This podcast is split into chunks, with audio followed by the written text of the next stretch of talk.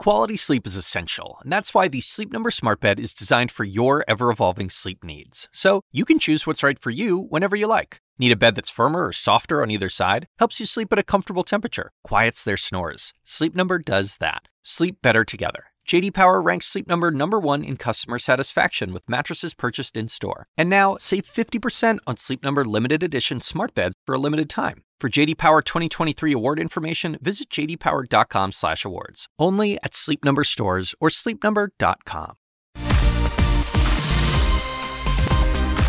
warm welcome to First Move this hour, where it's all about the ECB wait and see. The European Central Bank in the unfortunate, let's call it that, position of being the first to make a rate decision since the collapse of US bank Silicon Valley Bank. That announcement is expected in around 15 minutes' time. Just remember, a week ago we expected them to hike half a percentage point. Today, well, it's anyone's guess, though a Lagarde lull, aka not moving at all, also risks sending a message that policymakers perhaps fear worse is to come. So that's the balance.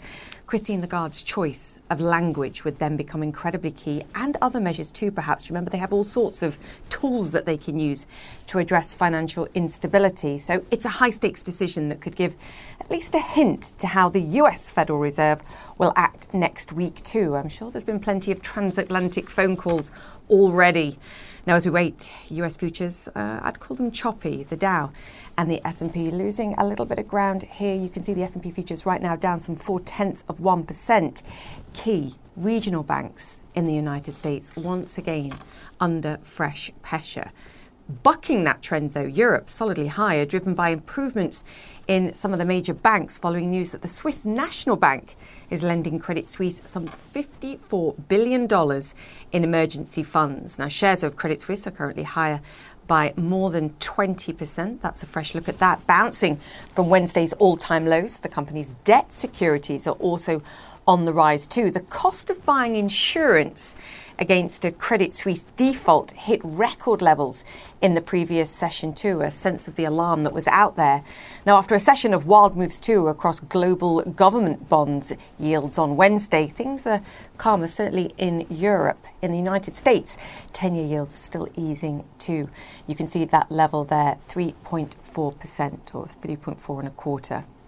Now, we've seen a dramatic drop in bond yields this week that overshadowed actually the volatility that we've seen in stock markets too. Bond market investors are now predicting that the Federal Reserve cuts rates towards the end of this year, with the Fed forced to unwind some of its recent hikes to stabilise the banking sector. We're going to discuss whether or not they can do that in the face of inflation. Lots to get to this hour, but let's bring you up to speed with the latest on Credit Suisse. And Clare Sebastian joins us now.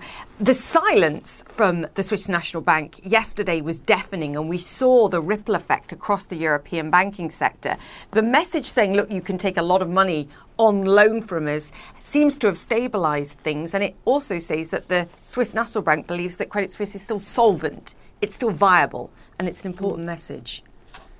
Yeah, I mean, similar to what we got in the States, they came out and said, look, uh, the system we think is stable, Credit Suisse has the right capital ratios, sorts of soothing words, but we're here if they need us. And of course, they did come in and take out uh, that almost $54 billion credit line. They were quick to point out, A, that they were doing this, quote, preemptively, preemptively strengthening liquidity is the phrase they use, trying to make it clear that things are okay. They're just doing this just in case. They also took pains to distance themselves from what was happening in the United States with Silicon Valley Bank, saying Credit Suisse is conservatively positioned against interest rate risk. But there are lingering fears both in the banking sector as a whole. Julia, I think we can show you those European bank stocks. The rally that we saw first thing this morning has cooled off uh, a little bit today, as you can see. Some of them even uh, dropping a little bit lower, perhaps also ahead of the ECB meeting. There are fears that after you know three banks uh, essentially going under in the United States, one big bank in Europe needing central bank uh, intervention, that there might be more to come, more vulnerabilities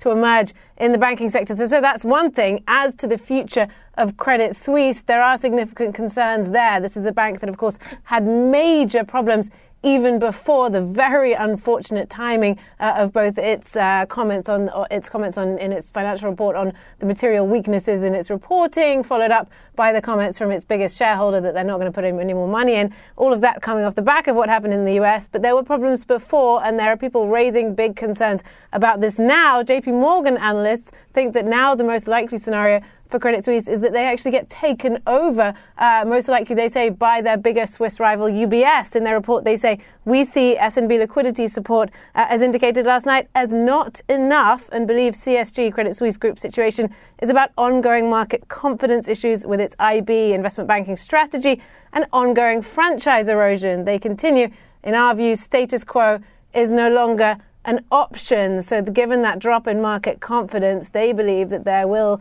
essentially isn't much chance that Credit Suisse can complete its turnaround on its own, Julia. Yeah, ultimately some kind of resolution to this business and perhaps breaking it up into pieces and um, and see what happens then.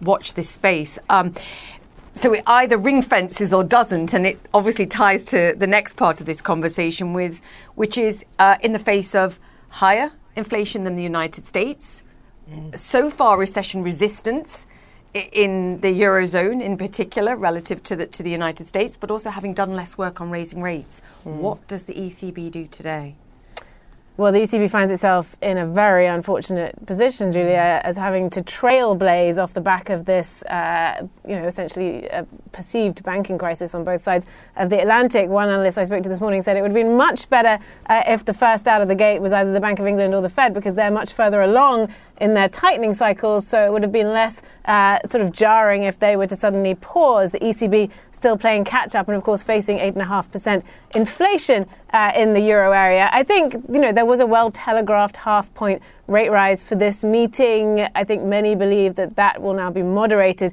uh, to a quarter point. Of course, doing nothing might also raise concerns about what does the ECB know about the financial system that we perhaps don't. So a quarter point would be seen to be acknowledging uh, the situation in the banking sector while also, you know, tackling, continuing to tackle inflation. And of course, we will also hear from Christine Lagarde, who will be needed to, to put across some soothing words about how the ECB uh, will provide a backstop to the banking system if things go wrong. The chief economist of Capital Economics this morning uh, saying that it would be best if there was no mention, he said, of conditionality or moral hazard, please. So definitely looking out for, for her language and the way she presents this in that press conference.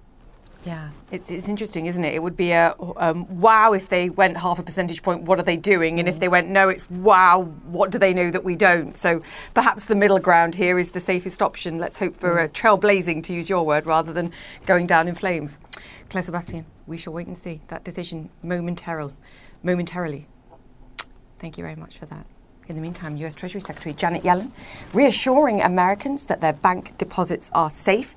She's set to tell the Senate Finance Committee the US banking system remains sound after decisive action by officials. Matt Egan joins us now. Matt, sort of tell that to some of the regional banks that are seeing market pressure, certainly pre market today. Do we believe her? Do individuals believe her? And does that conditional, at least at this stage, on the size of deposit? That you have in US banks? Because that matters. Yeah, you know, uh, Julia, all good questions. And the fact that we're seeing regional banks in the United States come under renewed pressure this morning does signal that this anxiety continues. I mean, First Republic Bank, that's a, a large regional bank based in San Francisco, down double digit percentages. Western Alliance also down. PacWest. Um, all of these stocks coming under a lot of pressure, and that's despite the fact that the Treasury Secretary is out there this morning, um, again trying to reassure people that the American banking system is sound. Um, the key line from uh, Janet Yellen's prepared remarks, she says, "quote Americans can feel confident that their deposits will be there." When they need them. And she pointed out that uh, the deposits, even at Silicon Valley Bank, the California lender that collapsed on Friday, even those deposits were available uh, on Monday morning when business opened. Uh, but we know that the FDIC um, only insures up to $250,000 per borrower per bank. But the fact that the federal government came in and rescued above that limit, right? They rescued the uninsured depositors, not just at Silicon Valley Bank, but also at Signature Bank, the New York company that uh, went under this weekend, you know, it does imply, Julia, that they're willing to help depositors above the uninsurance limit if that's what it takes to restore confidence in this banking system. Yes, not explicit, but implicit as a result. And what you're effectively saying is every single bank, therefore, in the United States is now considered systemic and able to shake the system. Um, well, good luck doing stress tests on every single bank in the United States, Matt. It's, uh, it's very complicated, but confidence is the most important thing at this point, and um, certainly the point you're making too. Great to have you with us. Thank you. All right, echoes of Top Gun next. Watch this. Newly released video shows part of what happened, at least, between a US drone and a Russian fighter jets over the Black Sea on Tuesday. It shows a Russian fighter dumping fuel as it approaches the drone, which later crashed into the sea. Just keep watching this. Now, Russia denies its pilots acted recklessly. The Pentagon says the whole incident lasted 30 to 40 minutes. Natasha Bertrand is at the Pentagon for us. Watching that whole thing, you, you sort of see the screen pixelate and disappear. So I think, despite the differences of opinion, let's call it that, on what happened earlier this week, we know some kind of collision took place. I guess what we don't know at this stage, Natasha, is whether it was deliberate or not. Exactly right, Julia. So, what we are hearing from the chairman of the Joint Chiefs of Staff, Mark Milley, is that it is still unclear to the United States whether that direct impact on the jet was actually, on the drone, I should say, was deliberate. They do know, however, that the reckless behavior that they saw the pilot take in that instance, getting really close to the drone, dumping fuel on it, that was deliberate. And that was extremely dangerous, the U.S. has said. And it could have caused injury or damage to the Russians and the, and the pilots of the Russian jet as well. And so the US now releasing this new video to kind of directly contradict what the Russians have been saying, because the Russians have been saying in recent days that their jet did not act recklessly, that it did not make direct contact with the drone. Well, now we are seeing in this video that in fact it did. And of course, when we look at the video, we can see that moment of impact, kind of where the video cuts out and you see it all pixelated, that is the moment of collision. When the video reemerges, you can see that the propeller on the back of the drone has actually been damaged. And that is the key proof that US officials are pointing to, uh, noting that the fighter jet made direct contact with that drone. Now, this is all very significant because it is the first time that a Russian jet and an American drone have made direct physical contact with each other over the course of the Russian invasion of Ukraine. And it is important because the Russians and the Americans are operating in this space very closely, in this region, uh, on a regular basis. And so while the Russian jets have tried to intercept American systems like these drones in the past, kind of flying alongside them, never before have we actually seen this level of aggression by a Russian pilot. And I should note that we are told that the Russian Defense Ministry, officials in the Russian Defense Ministry, actually did explicitly task these pilots with harassing this drone, making it clear that this was not just the behavior of a rogue pilot here. This was a deliberate tasking by the Russian Ministry of Defense. Julia. Mm. Natasha Bertrand there. Thank you for that report. Now, on to an important milestone. That's how the South Korean president's office described a meeting with his Japanese counterpart in Tokyo. It was the first such visit in 12 years and comes as the two countries face mutual growing security threats from nations like China and North Korea, the latter on stark display just hours before the trip when North Korea fired a long range ballistic missile into the sea to the east of the Korean peninsula. And a Chinese billionaire has been arrested in New York and charged with swindling more than a billion dollars from his followers. Guo Wengui is a critic of the Chinese government who is exiled in Manhattan. He's an associate of former Donald Trump, former President Donald Trump's advisor, Steve Bannon. Selena Wang reports. Exiled Chinese billionaire and proclaimed dissident Guo Wengui was arrested on Wednesday. U.S. federal prosecutors allege he defrauded thousands of online followers out of more than a billion dollars through complex investment schemes. He's charged with taking advantage of them by promising them outsized returns if they invested in, in his cryptocurrency, media, and other companies. He's also known as Ho Wan Kwok and Miles Guo. The U.S. Attorney Damian Williams said, quote, Kwok is charged with lining his pockets with the money he stole, including buying himself and his close relatives a 50,000 square foot mansion, a $3.5 million Ferrari, and even two $36,000 mattresses and financing a $37 million luxury yacht.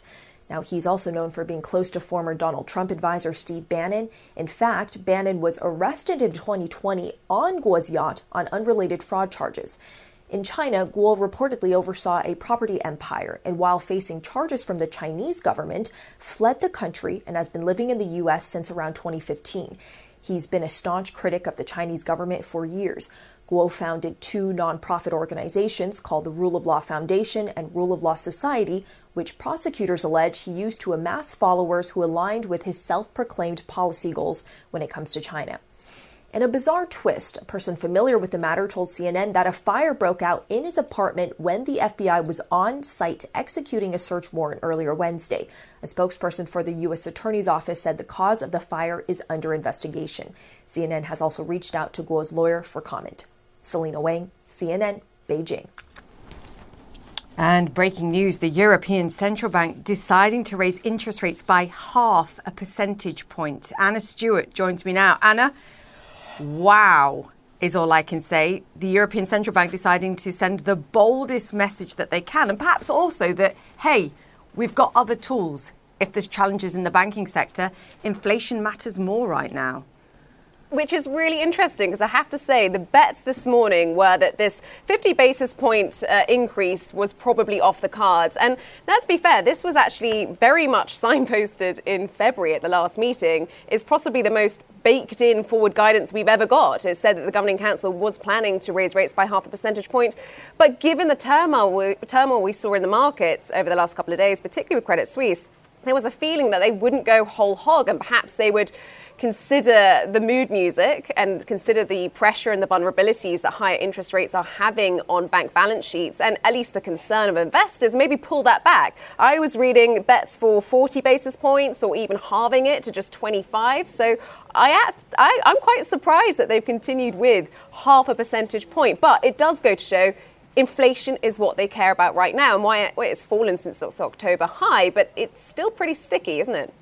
Yeah, it's going to be fascinating. I'm just going to have a quite quick look when we can pull them up at um, how markets are reacting, how um, the euro is reacting, even how the banks are reacting. Because as we were saying, and I mentioned earlier, it's sort of wow we're on that wow on the top side. What are they doing here? Um, it does send a start message, but I also do think we have to sort of pause here as well and reiterate the fact that look at what we've seen in the United States, where they provided that facility for banks that are holding government bonds that have lost mm-hmm. value mm-hmm. as a result of the rate decisions to get access to liquidity from the Federal Reserve. The ECB has all sorts of policy tools like this, and it's going to be fascinating to hear what Christine Lagarde says in what around 30 minutes' time, because the choice that she was going to have to make if she decided to go, or the, the European Central Bank uh, members decided to do less here, was that they were going to have to be verbally incredibly stringent about their uh, plans to tackle inflation going forward because it remains such a huge challenge. Yeah, there you go, you see. So we've lost some ground across these European markets, but still managing to hold into positive territory. Um, bold is what I'll call that, Anna. I have to say, I think going ahead with this rate hike as planned has just raised the stakes as to what Christine Lagarde is going to say in half an yeah. hour. What is she going to say to in- reassure investors, reassure the sector? I think we're going to have to have a almost, you know, we'll do whatever it takes moment for the ECB just to draw a line under all of this. Yeah, I think she's going to say that we're well capitalized. Um, this is not 2008. Uh, we're in a very different situation. We're prepared for trouble. We will provide support that we need to. But right now, eye on the ball here, and that is um, we have an inflation problem. Our interest rates are lower than what we see in the United States, and um, we will proceed. Fascinating. Um, Anna, thank you for that. We'll have more on the European Central Bank's decision after the break with Kristina Hooper, the Chief Global Market Strategist at Invesco. Just to reiterate, the European Central Bank deciding to promise, fulfill what they promised, which was a half a percentage point hike. More to come. Stay with us.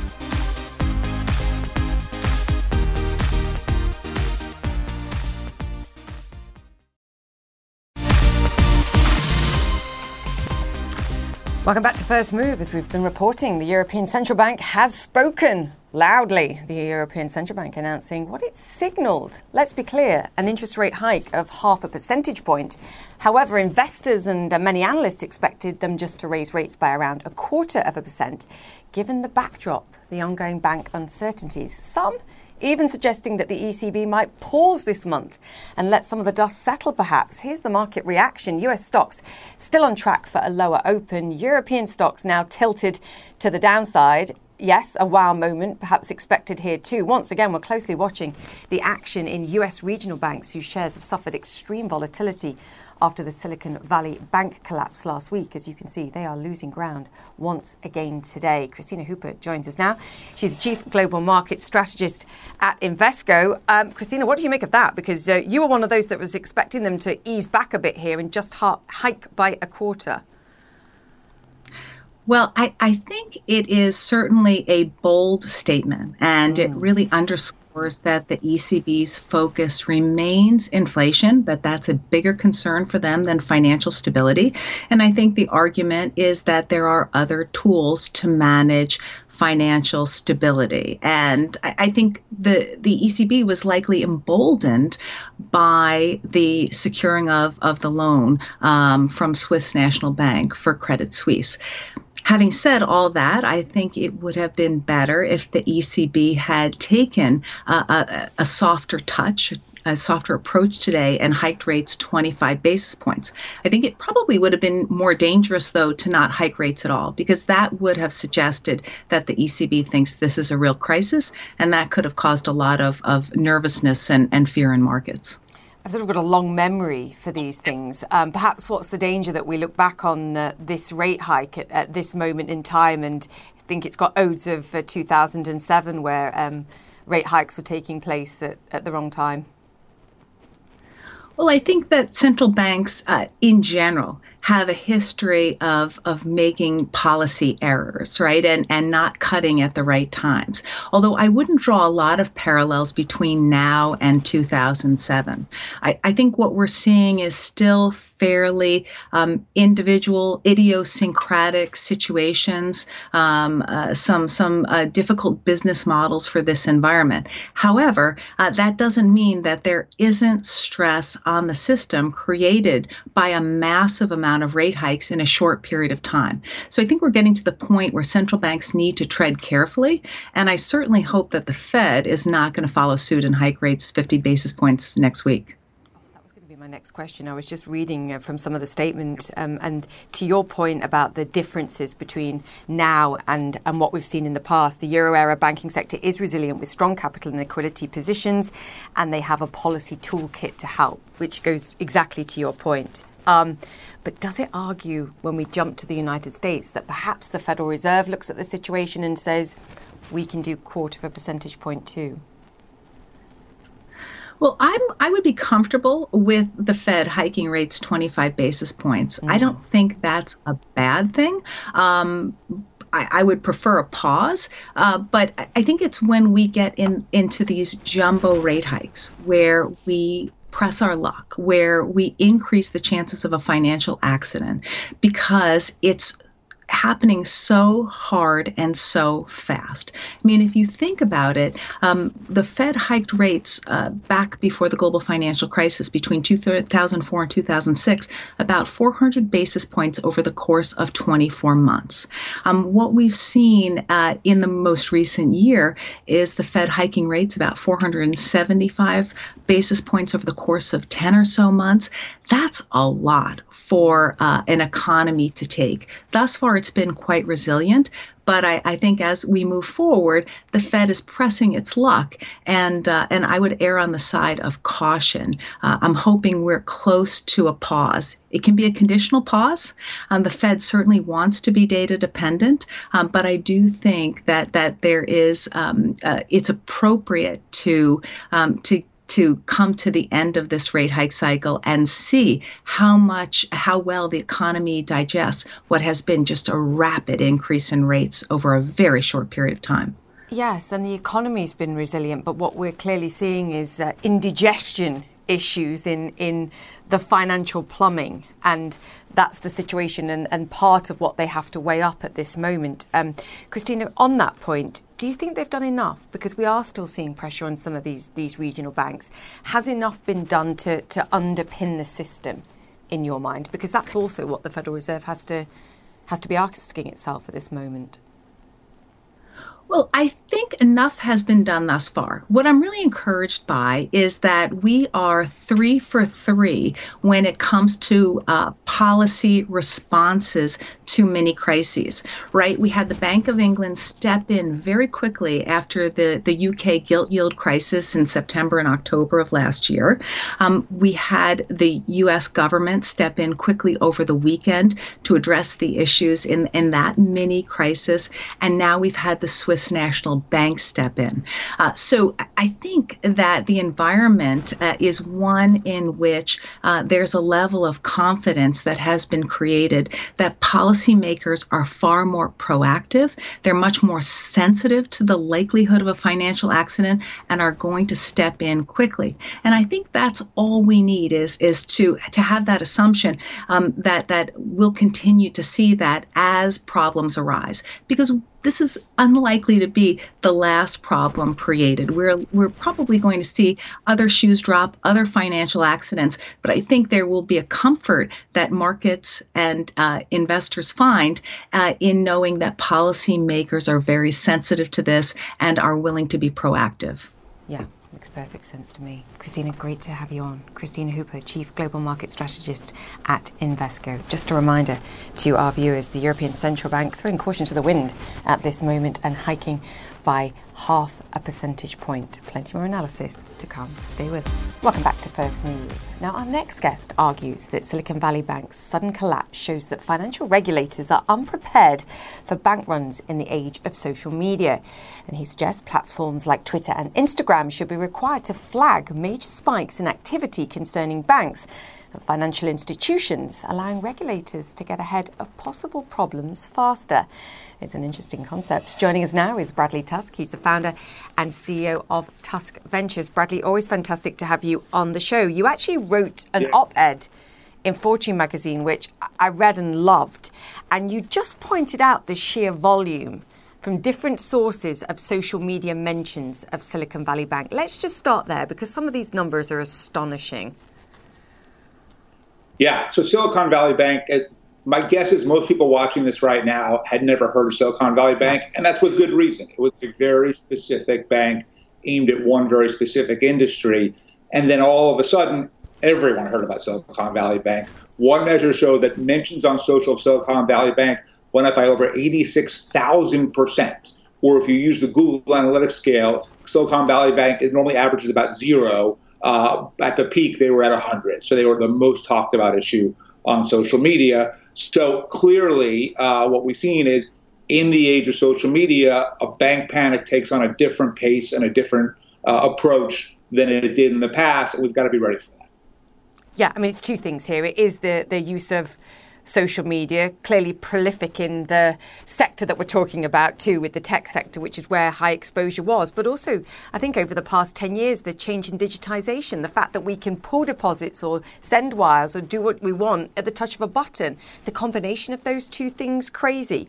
What you're saying is you want social media to alert the authorities if they see a spike, and I'm talking a far smaller spike in activity than what was it, 86,000%. Um, even just a 15% right. spike, Bradley, it could make all the difference.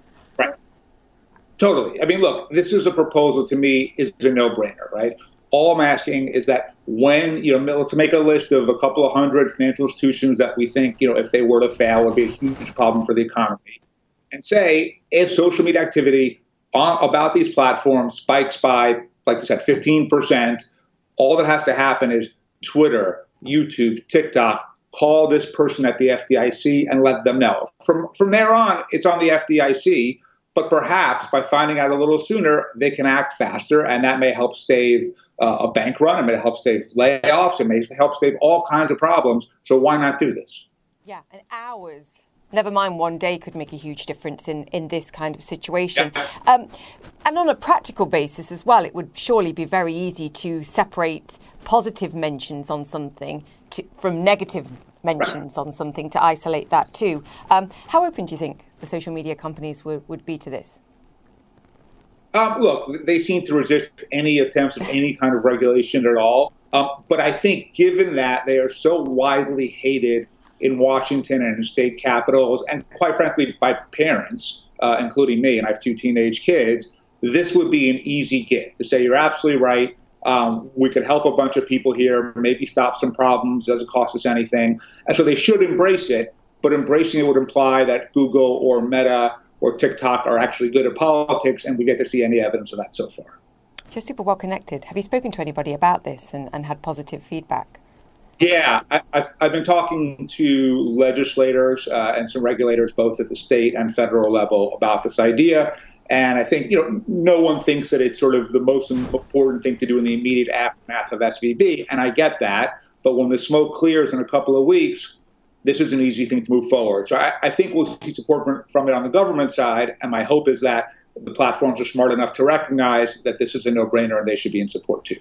Yeah, and in the cold light of day, perhaps far easier than broadening out stress tests and legislating for that and which banks, where, and how. So um, uh, I have to say, I'm with you on this. Um, I want to talk to Bradley Tusk, the venture capitalist and someone who intri- intrinsically understands um, the sector that we're talking about and the implications of what's just happened. We had one startup CEO talking to us earlier this week, and he said, Look, a week ago, um, Silicon Valley Bank was the gold standard. And actually, if you didn't bank with them, investors would sort of look at you and say, "Why aren't you in investing with them? Sort of what did they know, and why did they turn you down?" Um, what are the implications, and, and sort of how did you behave as an individual as well when when you saw what was happening? Yeah. So look, to be clear, we had our money in Silicon Valley Bank as right. a venture capital fund. But most portfolio companies did as well. Um, and it look, it did make sense because Silicon Valley Bank was very good at providing specific services needed by venture capital funds and by tech startups. And so it really all made perfect sense until all of a sudden it didn't. Um, and so there's a few questions here. One is, you know, should our industry have been more aware of the overall financial conditions of the bank that we all use? So we could have seen this coming sooner. Perhaps by the time that people in VC started talking about it, the panic had already begun. And two, the banks that are now picking up all these accounts, and by the way, this is a great opportunity for Chase, for Citibank, for Bank of America, Wells Fargo. Um, will they step up and provide the kinds of services that VCs need, that tech startups need, that they hadn't done before, but now there's a whole ecosystem that they will hopefully fill? Yeah, I mean, the danger is it's a hollowing out of the mid sized banks that people who've got deposits less than $250,000 stick with the smaller banks everybody else, to your point, goes to some of the bigger ones, and, yeah. and that means less competition, and that means perhaps tighter financial conditions. Are there going to be innovation consequences, yeah. do you think, for this, Bradley? If this is what we see, for, growth for consequences sure. for these businesses? Absolutely. A couple of things. So, first is I think we ought to consider raising the limit from $250,000. For an individual, of course, that makes total sense.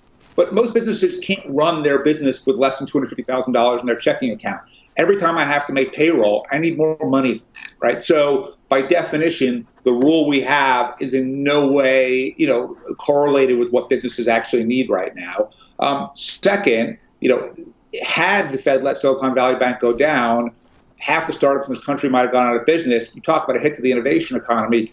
This is where all the new ideas come from. This is where all the new technologies come from. And while most of those companies won't succeed, a few of them will be the next Amazon, the next Apple, and employ hundreds and thousands of people. And thank God we didn't lose all of them.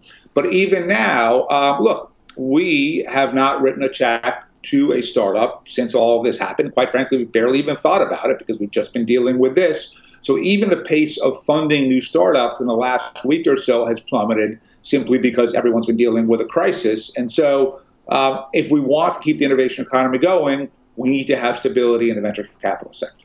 You know, critics very quickly of the sector would say that perhaps this knocks out some of the uh, irrational exuberance in the sector. Bradley, what would be your response to that? Well, look, first of all, it already, it's already been knocked out, right? Uh, you know, venture funding has been plummeting over the last year and a half. Valuations have fallen. Um, venture-backed investments, things like crypto, have absolutely plummeted. So that that's already happened. They're just not paying attention. The second is there seems to be a real lack of understanding among the critics of this decision between depositors and investors. If you're an investor, when I invest in something, which I do for a living, and if it goes bad, I took the risk and I live with the consequences of it, and that's my job. You're supposed to deposit your money in a bank. That's all the money that circulates that powers the entire economy. You know, I can't keep it under my mattress, and if I did, and everyone else did, the entire economy would collapse. So calling it a moral hazard to not make depositors whole just shows a fundamental lack of understanding of how economics work. Yeah. putting your bank, putting your cash in a bank should not be considered an investment decision. Yeah, a very exactly. valid point. Yeah. Right. That's just supposed to want to do. I'm going to get yelled at for keeping talking to you. Bradley Tusk, great to chat to you as always. All right. The founder and CEO of Tusk Ventures. We'll speak soon. Bye-bye. Thank you. All right, coming up after the break, spelling out what freedom means to them. Children in Lagos, Nigeria, getting into the spirit of My Freedom Day. We'll hear one charity's fight against human trafficking. That's next.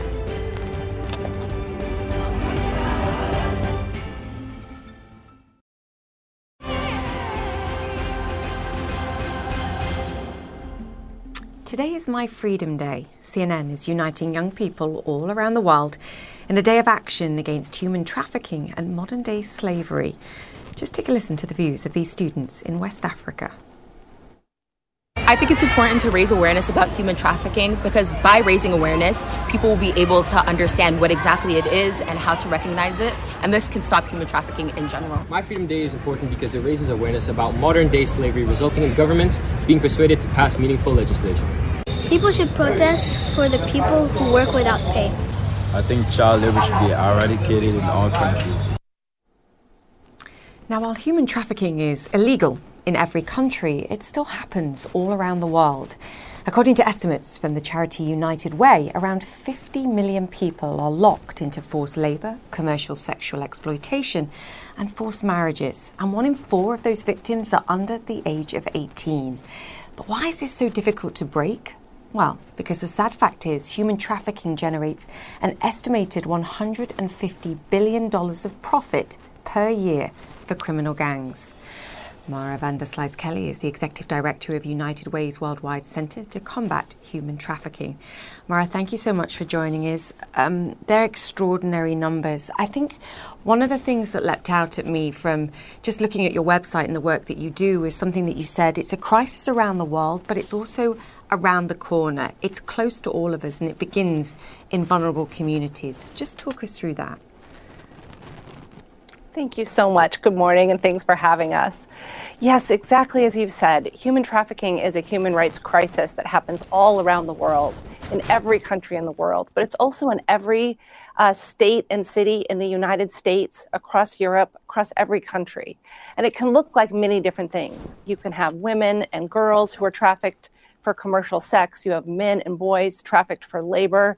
Uh, and this happens all uh, in many places. It can look like a man uh, trapped on a fishing boat in Thailand, not allowed to leave for two years, uh, not paid for that time. It can look like children in cobalt mines uh, working endlessly with no pay. It can look like entire families trapped into generational debt bondage in brick kilns in India and Nepal. And even right here, just down the street from our offices in Washington, D.C., it can look like a homeless youth who may be approached looking for a warm place to stay and someone raiding there to manipulate them uh, into commercial sex or acts that they're not willing to do for the benefit of those traffickers. Yeah, as you say, it comes in in all forms that we have to be aware of.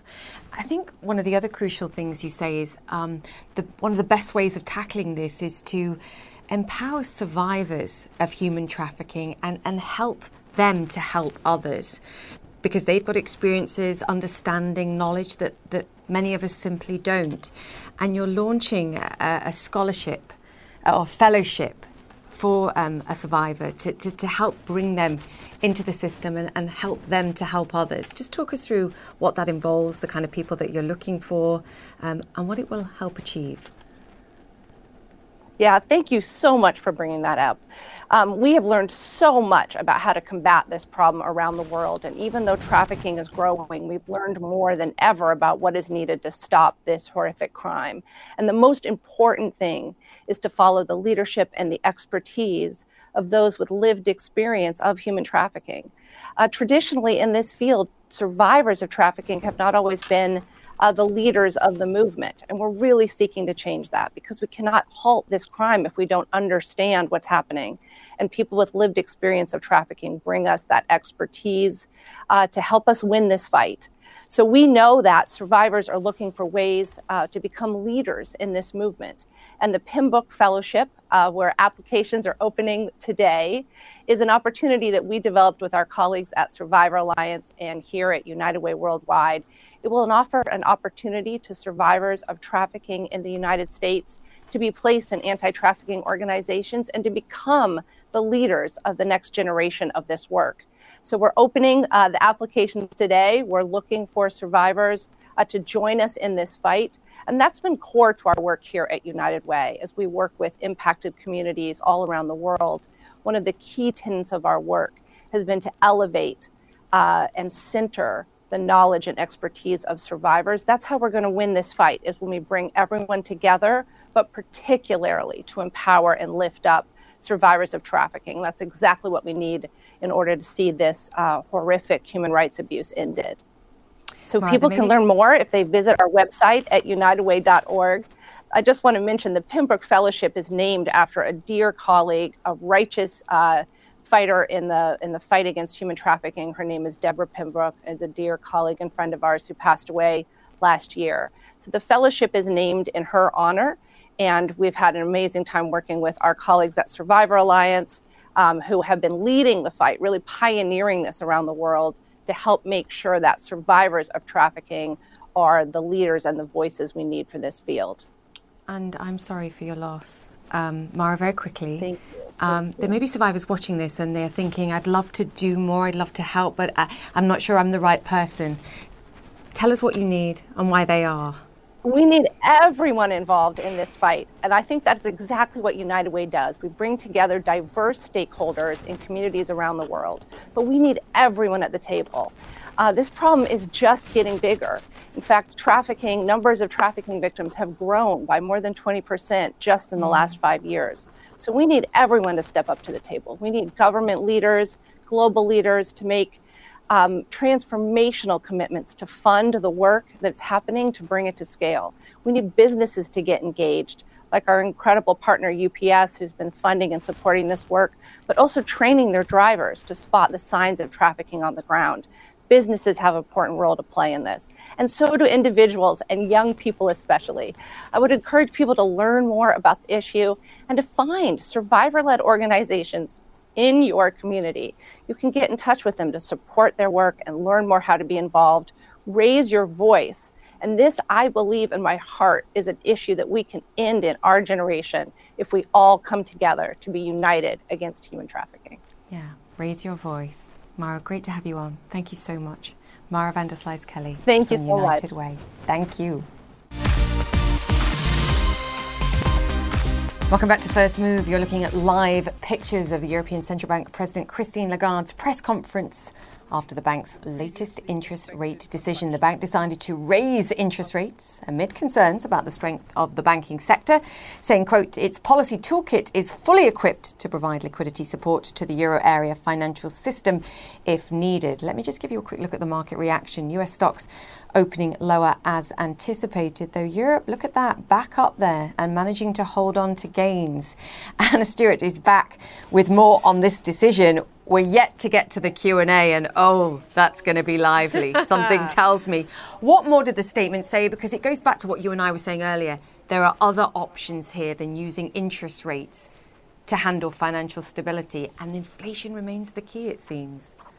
Yeah, inflation is too high and it's going to be too high for too long. That's the key element of what Christine Lagarde is saying right now. Um, I think what's also interesting, Julia, and I actually forgot about this, is what's not in the statement. That's always an interesting little nugget. And I can tell you that for the last four meetings, the ECB has said it expects to raise rates further once they announce what decision they've made. That is not in this report. So that makes you question whether or not despite the slightly sort of bullish, confident, we're going to carry on with a half a percent in, uh, interest rate rise, whether or not they continue any further is now very much up for debate, I think. Um, inflation was at 8.5% in February, um, obviously really overshooting the 2% target. It has come down from its high in October, but it remains sticky. And ECB staff say they're now seeing inflation averaging 5.3% this year, 2.9 next, and finally hitting 2.1% in 2025. This is their, the issue that they want to tackle first inflation.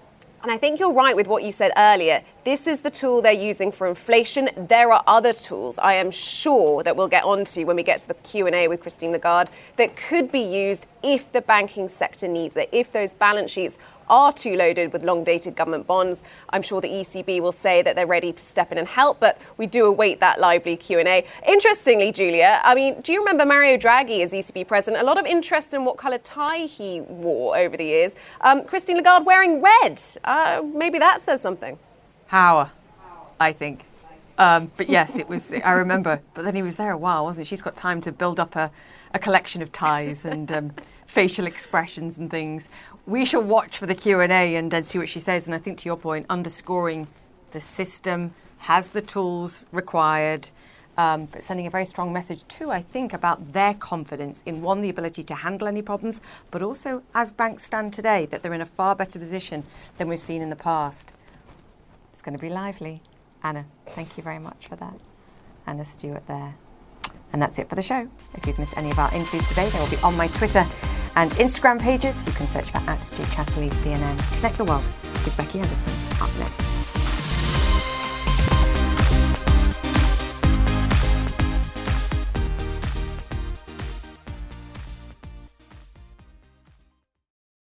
Now streaming exclusively on Max. A new CNN flash doc about the album that has Nashville talking. Call Me Country. Beyonce and Nashville's Renaissance. Watch it at max.com slash call me country. Max subscription required.